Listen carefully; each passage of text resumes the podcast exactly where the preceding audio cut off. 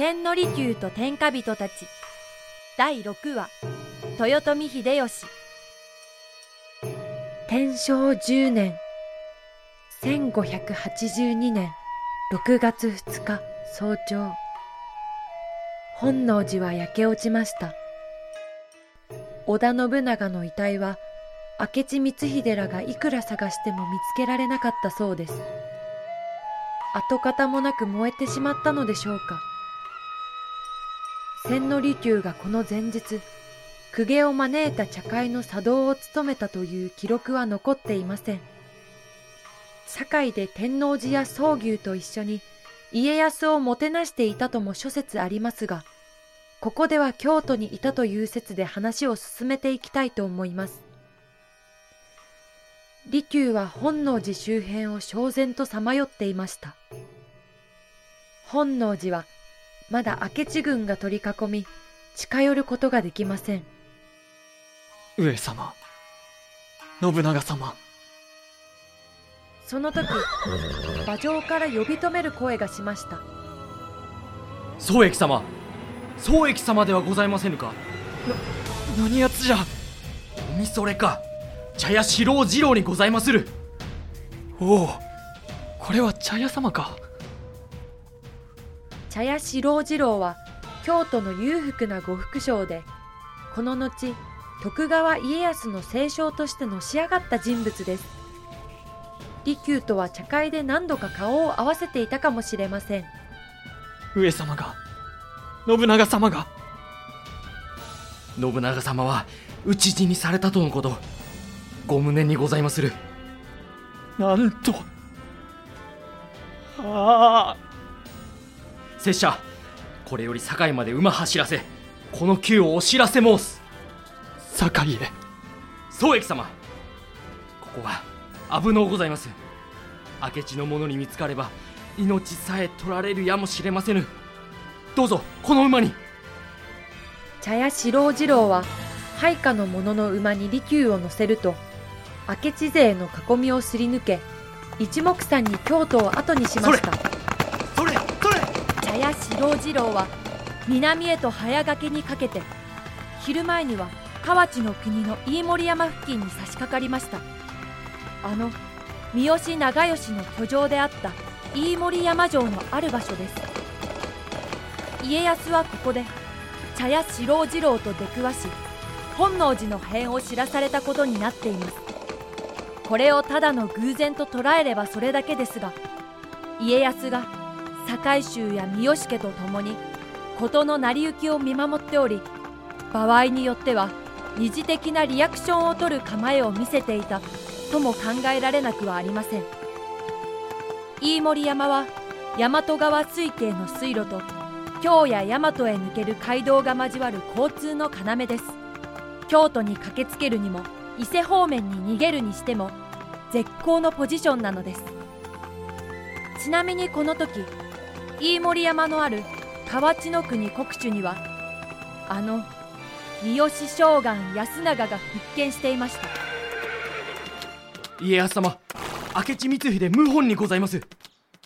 四郎次郎大義である。おおこれは宗益ではないか。馬から降り立つ利休に家康が声をかけました。家康様無念でございますそれで上様は。信長様はいかがした？利休は首を振りました。そうか。この時家康は京都知恩院まで行って腹を切り信長に準じようとしたと伝わっています。しかし家来の本田忠勝に仇討ちすることこそ忠義と諭され京には向かわず大和へ抜けて難所である伊賀越えを観光したのです。もちろん同行する家臣の手前逃げるという選択の前に自ら藩を示す必要があったのでしょうが家康が極めて忠義の武将であったことを示すエピソードです。家康様おやめください。どけ利休死んで上様にお詫びするのじゃ。家康様は信長様の死を無駄になさるおつもりか。何？信長様は戦乱を鎮め天下太平の世を実現されるために命を尽くされたのです。このまま謀反人明智光秀の天下となって果たしてそれが実現されましょうや。親が子を喰らい子が親を襲う畜生の世に逆戻りではございませぬか。おのれ生意気な！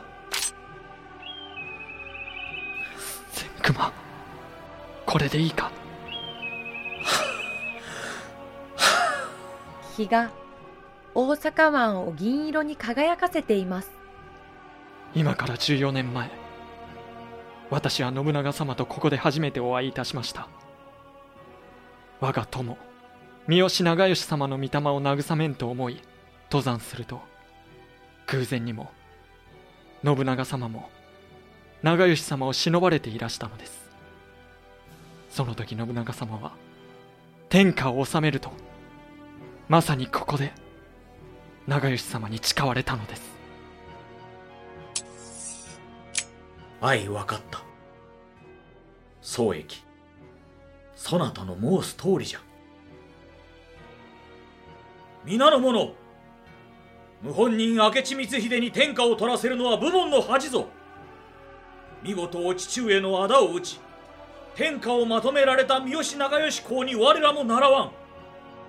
長慶公は一旦は阿波の国に引かれたと聞く。我らもここは何としても生き抜いて信長様のご無念をお晴らし申すぞ。家康は大和から伊賀を越えて伊勢へ抜けそこから海路で三河に戻りました。新君伊賀越えと呼ばれています。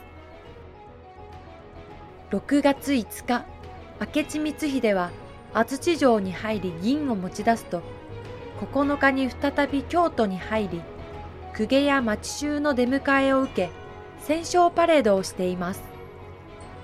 そしてその後光秀は朝廷京都五山大徳寺と吉田兼見に銀を献上しています。朝廷の公家たちと五山の僧侶たちは1日の茶会に来賓していたと思われます。また大徳寺は大規模な茶会を開く手助けをしたのでしょうか。この日の茶道に宗久や宗牛ら堺衆の名前がないところを見ると大徳寺の宗徒が茶事を信仰していたとも考えられます。そして吉田兼見に直使として朝廷と明智を結んでいました。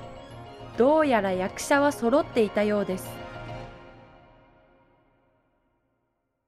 かし明智光秀は天下人とはなれませんでした。羽柴秀吉が異常な速さで中国から戻ってきたのです。6月4日に備中の国高松の毛利輝元と和議を結んだ秀吉は2万以上の兵を引き連れ即座に反転。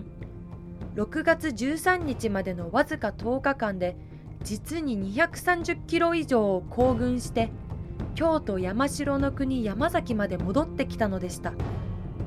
世に言う中国大返しです。天正10年6月13日明智光秀軍1万5000と羽柴秀吉軍2万が山崎で激突しました。天王山の戦いです。結果は秀吉の大勝利でした。明智光秀は敗走中落ち武者狩りの土民に殺されたと言われています。秀吉は戦勝後も山崎にとどまり京都に睨みを利かせながら天下を伺っていました。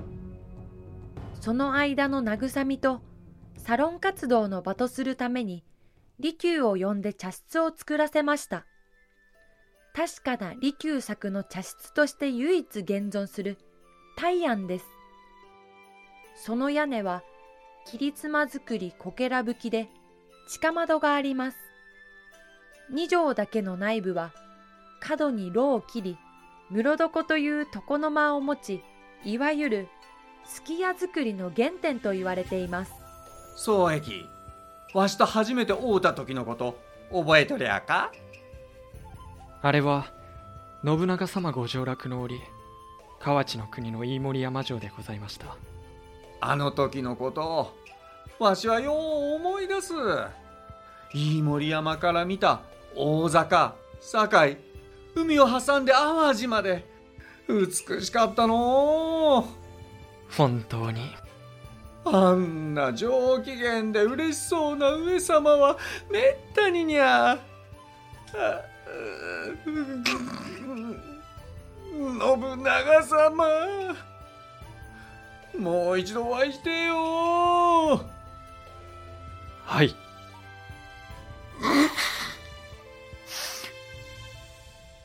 実はな宗益。わしは天下が落ち着いたら大坂石山本願寺の跡地にでっけえ城を築き日の本の要にしようと思うとるのやわしは大坂から天下を司る。秀吉様ならばあるいはいえ必ずできますでしょう。ん。そして帝をお茶にお招きしたいのじゃ。いやもちろんわしが宮中に出向いてもよい。それは恐れ多きこと。百姓の小せがらには無理だと思うんすか。聞こえよ。あいやそうかしこまるな宗益どいつもこいつもかしこまるが腹ん中は分かったもんじゃやにゃ。おみゃにまでかしこまられたらわしは己を見失う。そう思ってこの大案を作ってもろうたんや。清須での会議でわしは織田家の正当な後継者とはなったがまだまだ安心できん。近いところでは伊勢やら越前そのうち九州も落ち着かせにゃあならん。しかし武士同士の争いの間に公家に足を引っ張られるのも不安なことじゃ。そこでじゃなるだけ早いうちに帝とお会いしたいのじゃ。これは弱りましたな。そうか。やっぱりな。秀吉様そうではございません秀吉様は武家の棟梁である。信長様の後継者。帝にお会いする資格に不足はございません。ですが難題は詫び茶そのものでございます。どういうことだ？そもそも詫び茶はわびさびの心を尊ぶことはご存知の通り古びた道具にも味わいや美しさを見出す境地にございます。さよう。それは知っておるしかるに帝は神でおわします。神道では常若といい神は新しきに宿ると申します。すなわち詫びや錆を汚れとして嫌うものではないかと推察いたします。なんと。利休は後に利休好みと呼ばれるわび茶の古びた道具や茶室のわびしい佇まいそのものが神道において晴れではなく家に分類されるのではないかと危惧しているのでした。もっと言えばわび茶は公家のクラシックに対する武家や商人のロックだったのです。しかしもし一度でも帝から家として拒否されたならわび茶そのものの崩壊を招きかねません。愛わかった。だが宗益。この難題そなたの知恵で解決せよ。できなければ今後茶会を開くことはまかりならん。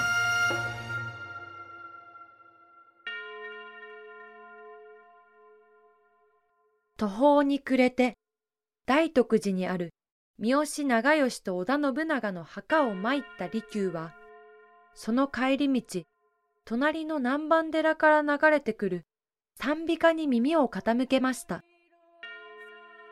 利休はキリシタンではありませんでしたが弟子の多くがキリシタンでした。また三好長慶の家臣にも多くのキリシタンがいたと言われています。織田信長もキリシタンには寛容で羽柴秀吉も1587年にバテレン追放令を出すまでは柔軟な対応を見せていましたこれが黄金の国ジパングじゃバテレンは日の本のことをそう呼ぶらしい黄金の国ジパング天王山の戦いの後、安土城天守閣は火災に遭い、消失してしまいました。利休は、あの黄金の間を再現できないだろうかと考えていました。それは涅槃であり、桃源郷であり、キリシタンが説くところの天国です。信長が望んだ世界でした。天国、床和か？黄金の国ジパング？そうだ。これだ。天正13年、1585年10月、秀吉は関白就任を記念して金中茶会を開き、扇町天皇にお茶を献じました。この時利休は天皇より正式な古事号として利休を賜り、秀吉の補佐を務めました。そして利休はこの時、道具はすべて新調したものを使い、晴れを演出しました。さらにその3ヶ月後、天正14年の正月に、再び金中茶会を開き、今度は金利に組み立て式の黄金の茶室を持ち込んだのです。それは、わび茶に床若地層を持ち込んだ画期的なものであり、黄金の安土桃山文化の口火を切るものでした。この黄金の茶室に関して、利休の政策であることを裏付ける確証はありません。単なる秀吉の金ピカ好みと揶揄する説もありますが、この時代の日本を表すのにぴったりの色だと感じます。まさに黄金の国ジパングです。しかし、この秀吉と利休の蜜月に影を差す事態が起きました。天正14年、1586年、豊臣秀吉は石田三成を堺の大官に任命し、堀を埋め始めたのです。作、演出、岡田康出演、千利休、斎藤正俊、茶屋四郎次郎、浜崎忍、徳川家康、梅崎真一、豊臣秀吉、小磯克也、織田信長忠津勇樹ナレーション大河原咲選曲効果小佐子音楽協力エイツミックスギャラリー。アマチャスタジオ協力スタッフアネックスプロデューサー富山正明。制作株式会社ピトパ。